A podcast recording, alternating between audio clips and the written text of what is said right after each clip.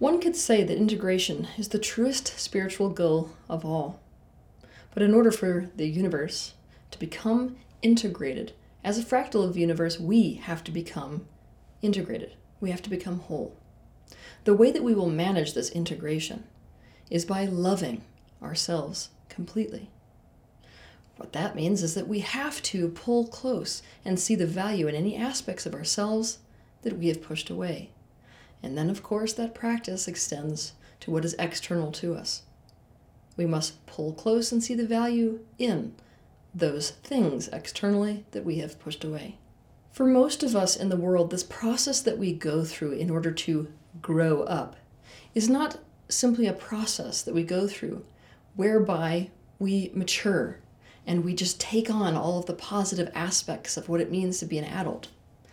For most of us, there is some element in the growing up process that entails the pushing away of our child self. And when we do this, we aren't just gaining the positive attributes of adulthood, we're losing all the positive attributes of childhood. An essential part of integration is to reown your child self. A crucial spiritual practice is to become like a child.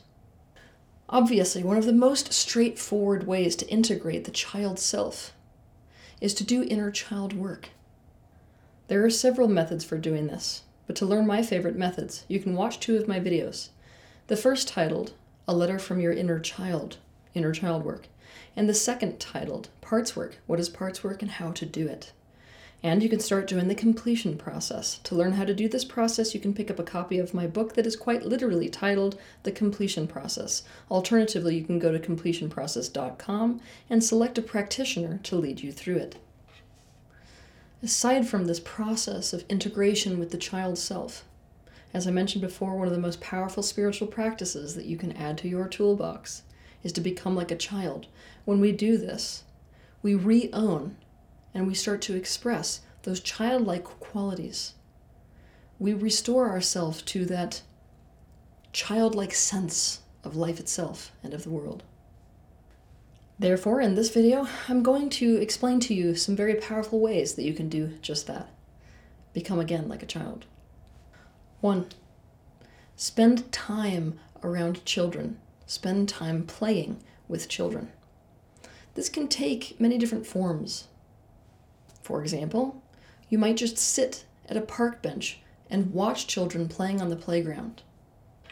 Let yourself become lost in their way of being in the world. You may even want to meditate on the children that are playing there. This can also take the form of deliberately spending quality time with a child, talking to them, asking them questions, and or playing with them. But when you do this, this is very important, you're going to join their world. Most adults, when they interact with children, they try to bring the child into the adult life, into the adult world, into the adult way of seeing things. And for this practice, you have to do the exact opposite. Your aim is to join their world. Your aim is to join their way of seeing things. So your goal essentially is to simply follow their lead. Two, be in the present moment. One of those fabulous childlike qualities is to be completely where they are. now, when you're completely where you are and when you're completely in the present moment, the full impact of the now, it hits you. The full taste of something, the full smell of something, the full way that something feels, the wonder of how something looks. Bring your attention to whatever is happening in the moment and fully take it in. Really be there. Three, play. I think play is one of those things that really defines childlike behavior, don't you think? Now, play is something that is natural and intrinsic to us. We don't need a reward in order to play. Play is something that we have this natural incentive to do. But so many of us, when we grow up, we shut this ability to play right down. Play is defined as engagement in an activity for enjoyment and recreation rather than for a serious practical purpose.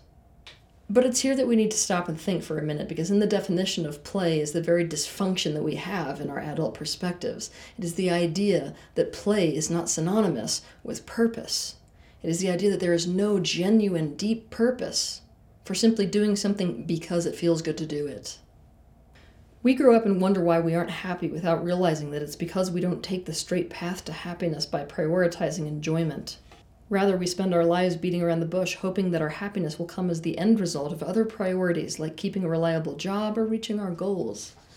Our need for play does not leave us when we exit childhood, whenever that arbitrary point is. Adults need play. They need these activities or these time periods where they're engaging in something just because it brings enjoyment.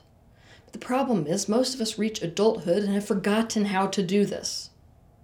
There is no right or wrong way to play. It can take the form of a game of poker. It could be playing a sport like volleyball. It can take the form of a leisure activity like taking a bath. Or it could be some kind of totally spontaneous action like climbing a tree. No matter what it is, the only criteria that the activity or non activity must meet in order to be considered play is that you're doing it for one reason only to enjoy yourself. Having fun isn't just about the big things, you know, those fun things that are very big, like skydiving. It's also about the small things, like giving yourself permission to take a leisurely walk along a beach, go on a date, or even get totally wet instead of covering up when it rains one day. Another thing you're going to have to do in alignment with this is that you're going to have to start to recognize your play impulse. Children naturally are born with this play impulse. And then throughout the course of our life, we tune it out in the same way that many of us tune out to our own emotions. So some of us need to learn to tune back into our emotions, and then some of us need to learn to tune back into our own play impulse. For example, what I mean by a play impulse is that let's say that you're walking on the beach and suddenly you get this spontaneous urge to run into the surf, even though you're wearing normal clothes and you don't have your swimsuit. A sensible person who has trained themselves against their own play impulse will immediately start arguing with their play impulse. They'll start to tell themselves a story about why it's a bad idea no, no, then I'm going to get all wet. Then I'm going to get my car all wet. Then I'm going to have to do laundry, right? So they're essentially opposing that impulse, suppressing and denying and disowning it. What's really sad is that a person can do this to the degree that they don't even have access to this play impulse at all. Even though it's still there, it's something that they're just not attuned to. Now, on the other hand, a person who really heeds their play impulse in that very same scenario might actually just go get in the surf even though they're wearing normal clothes. When your play impulse comes up, if you're trying to master this practice of becoming like a child, you have to let yourself act on the impulse to play. Let yourself climb that tree if you suddenly get the impulse to climb it. Let yourself buy the finger paints you pass at the grocery store aisle and paint with them. Give yourself permission to roll down a grassy hill in the park even if you're wearing a skirt or a suit and tie. Sign up for scuba diving lessons if you've always wanted to try it. 4.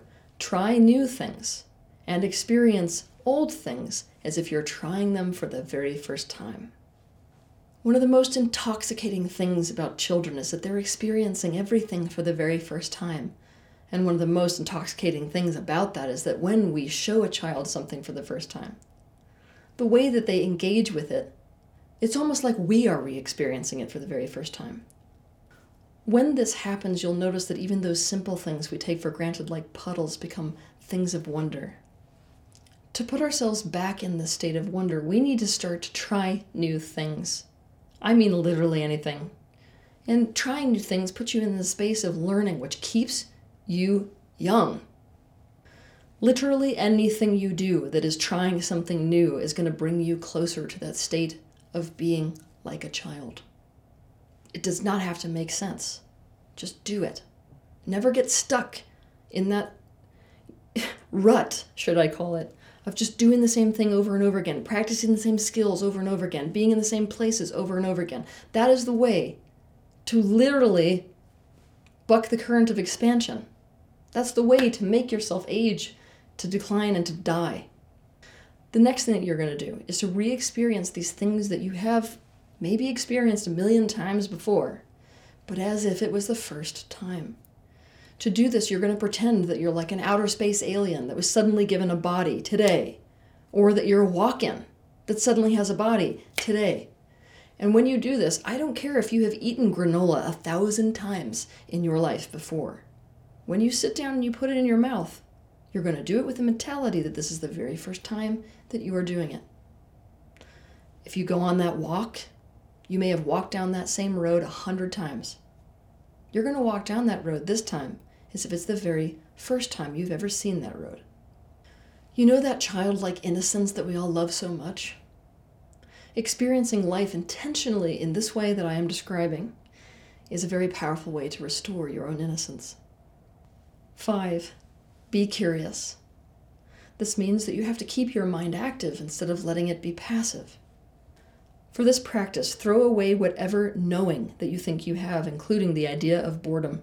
If you find something boring, you are not looking deep or close enough at it.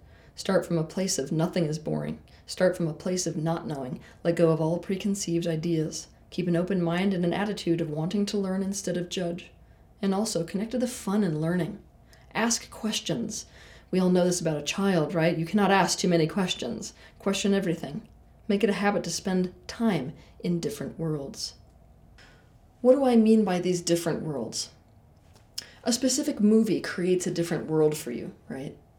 A specific culture is its own world. A specific field of study or interest is its own world. People who play a sport, that's a world, right?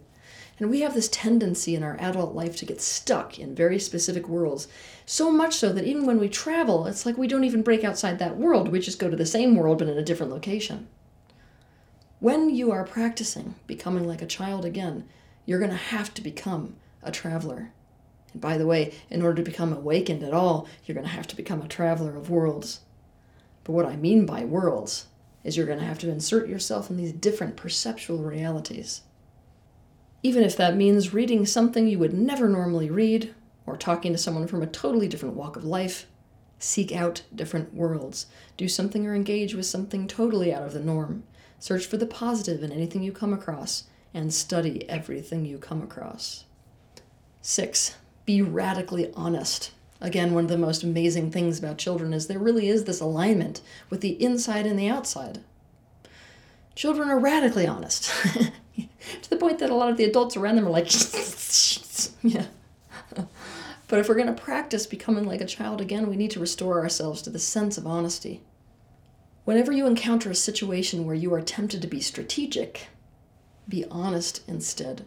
Even if all you feel like you're capable of at this moment is being totally brutally and radically honest by writing your truth in a journal. You need to reestablish that connection between your awareness and that very powerful personal truth that's very immediate. Adults feel the pressure to behave in ways that are counter to their own truth. They say they aren't hungry when they are, they act like they're fine alone when they're not, they sit in positions their body doesn't want to be in.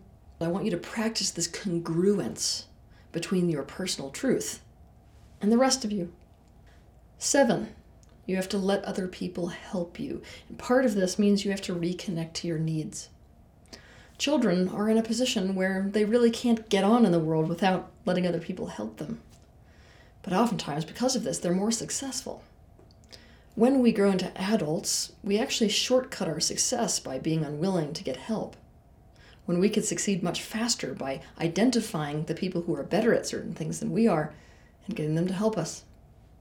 Also, as a child, a child powerfully understands what they need and they also see their needs as something that is essential to their life experience. That's why when a child's thirsty, they don't just carry on as if everything's fine. Usually there's a huge meltdown, as if to say, no, no, no, no, no, no, that's a need I have. Start to become aware of and meet these needs, including asking other people to help you with these needs. Needing others does not mean anything negative about a child. It also doesn't mean anything negative about you. 8 identify those qualities that you specifically want to emulate about children and emulate them. In order to do this effectively, you might have to go watch how children do something.